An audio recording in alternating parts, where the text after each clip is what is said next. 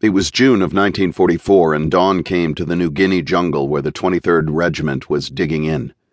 Around them were trees and vegetation blasted by the artillery and mortar bombardment of the night.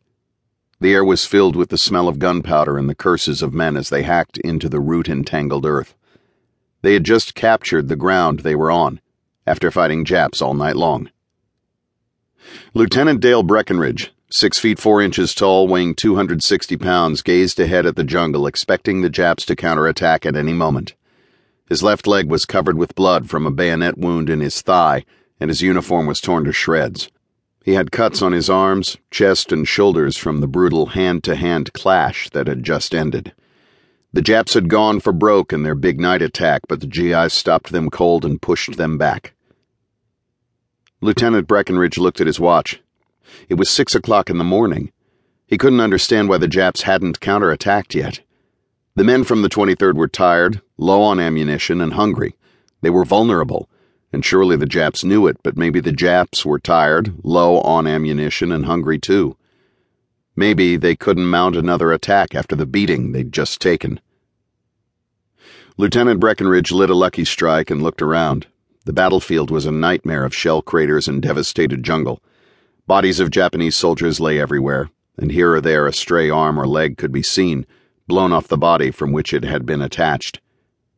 Lieutenant Breckinridge knelt on one knee, raised his binoculars to his eyes, and examined the jungle in front of him for the trembling of leaves or the sudden peculiar movement that would signal the onslaught of more Japanese soldiers. Next to Lieutenant Breckinridge, PFC Craig Delane from New York City, a former socialite and playboy, and now Lieutenant Breckinridge's runner, dug a hole for both of them in the ground.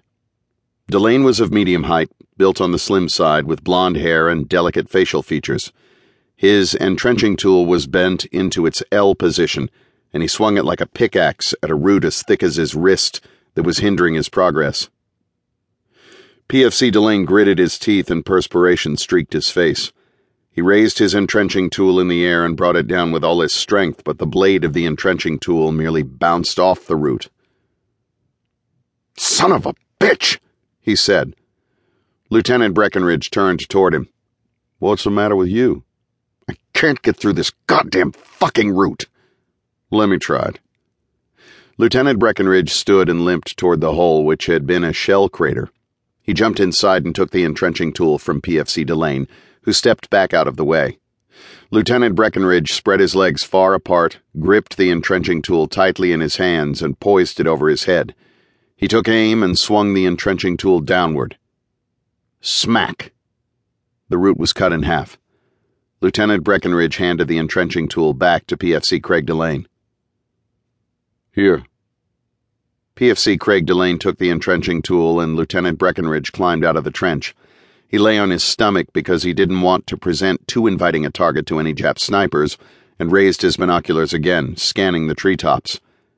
Footsteps approached from his left. Sir? Lieutenant Breckinridge turned and saw lanky Sergeant Cameron kneel beside him. Sergeant Cameron's nose had been broken during the night and was covered with a bloody, dirty bandage.